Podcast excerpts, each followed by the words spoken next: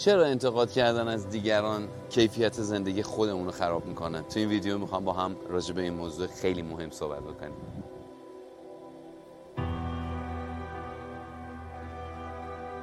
اگه اهل انتقاد کردن از دیگران باشی متوجه میشی چی میگم.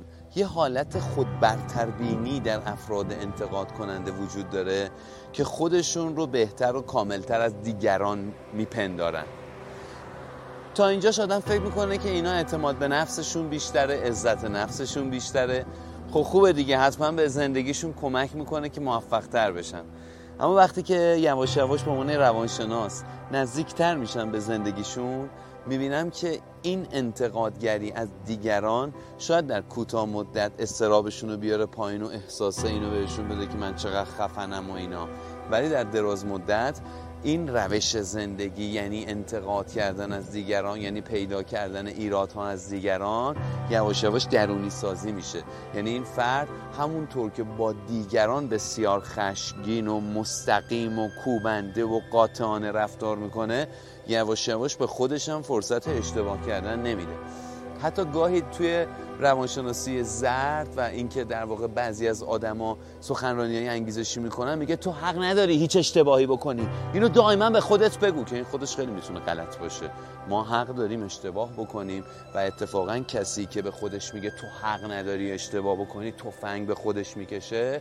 این آدمه بیشتر از همه اشتباه می‌کنه چون یواش یواش درگیر کمالگرایی میفته و بعد این کمالگرایی باعث میشه که اصلا از جاش دیگه تکون نخوره. قفل بشه بمونه. و این خودش محصول انتقادگری از دیگران و بعد به خاطر اینکه تو وقتی از دیگران خیلی انتقاد می‌کنی نگران اینم خواهی بودش که دیگران هم یه روزی از تو انتقاد خواهند کرد.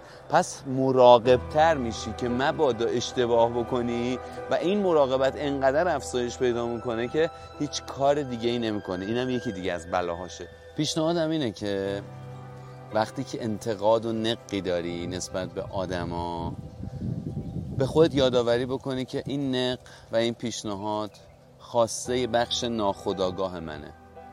من که خودم نخواستم این انتقادو بکنم. ناخداگاه به فکرم افتاد که این انتقادو داشته باشم. آیا می‌تونم یه خود صبر کنم ببینم انقدر قدرت دارم که هر چیز ناخداگاهی تو وجودم باعث فعل و عمل نشه؟ چند لحظه صبر می‌کنم و همین که بتونم. به ندای درونی ناخداگاه هم بگم نه فعلا. از نگاه روانشناسی اکت تو یه قدم یه تمرین برای افزایش و تعالی آگاهیت انجام دادی. پیشنهاد دوم هم اینه که تا جایی که می‌تونید انتقاد کردن رو به تاخیر بندازین چون همیشه بالاخره فرصت اصلیش پیش خواهد اومد و شاید خود طرف متوجه بشه که اشکال داشته و بعد این خیلی زیباتر میشه که اون خودش این مسئله رو بدونی که شما بهش بگین برطرف بکنه. و آخرین پیشنهادم اینه که اگه دیگه واقعا مجبور بودین انتقادتون رو انجام بدین با کمی مهربانی انتقاد رو در هم بیامیزین و با گلایه کردن و فشاری که روی شما هست. نه اینکه تو چه آدم بدی هستی باهاش ارتباط بگیری. یعنی بهش بگی که می‌دونیم تازگی ها خیلی فشار زیادی روی منه.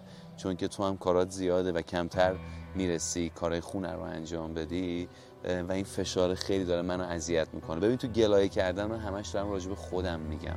و نه اینکه بگم می‌دونی تو تازگی خیلی مسئولیت ناپذیر شدی. این انتقاده ولی گلایه با مهربانی مخلوط میشه و فشاری که رو من هست رو گزارش میده. بعد این باعث میشه که تو هم یواش یواش با خودت اهل گلایه باشی اما نه اهل انتقاد.